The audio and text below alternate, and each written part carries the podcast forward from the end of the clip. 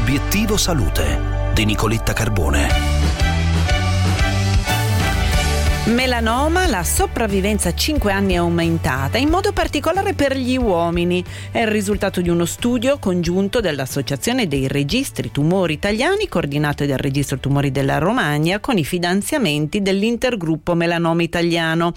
Commentiamo i dati insieme al presidente, il professor Ignazio Stanganelli, che è in linea con noi. Professore, buongiorno. Buongiorno, buongiorno, grazie dell'invito e un saluto a tutti gli ascoltatori.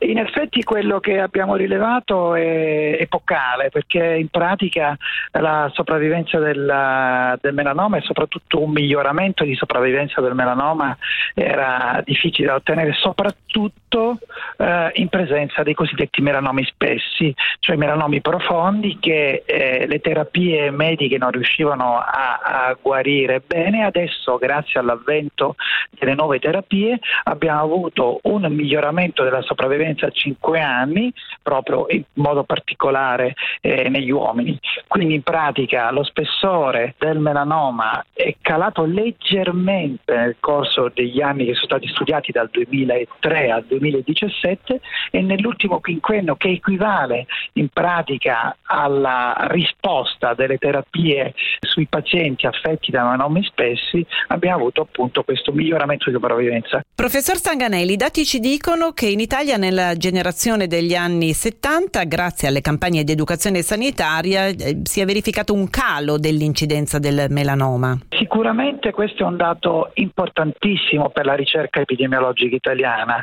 Infatti abbiamo oh, valutato che mentre il melanoma tende a salire in tutti i sottogruppi di popolazione, con aumento medio anno di incidenza del 3% e raddoppia il numero di casi ogni 10 anni, in Italia nella popolazione giovane, quindi quella di sotto ai 35 anni, abbiamo rilevato una diminuzione dell'incidenza, dove hanno rilevato che la prevenzione primaria, quella che è fatta nelle scuole, in pratica sole sì, ma con giudizio, quindi maglietta, cappellini, occhiali, crema, filtro ad alta protezione, serve e serve molto. Altrettanto importante è che nelle giovani generazioni deve essere fatto, oltre alla prevenzione primaria, il eh, messaggio di educazione secondaria, ovvero di prevenzione.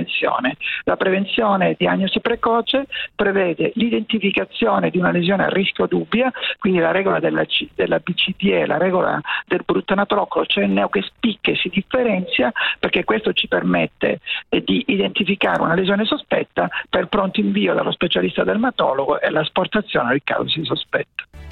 Bene, per oggi è tutto. Tra poco vi aspetto come ogni giorno sulla pagina Facebook di Obiettivo Salute. Per tutta questa settimana, insieme a tanti esperti, ogni giorno parleremo di diabete prevenzione, qualità di vita, terapia, attività fisica, tecnologia. Cercheremo di illuminare l'universo diabete da più punti di vista e concluderemo naturalmente domenica giornata mondiale del diabete. Per saperne di più, per fare le vostre domande, obiettivo salute chiocciola radio24.it.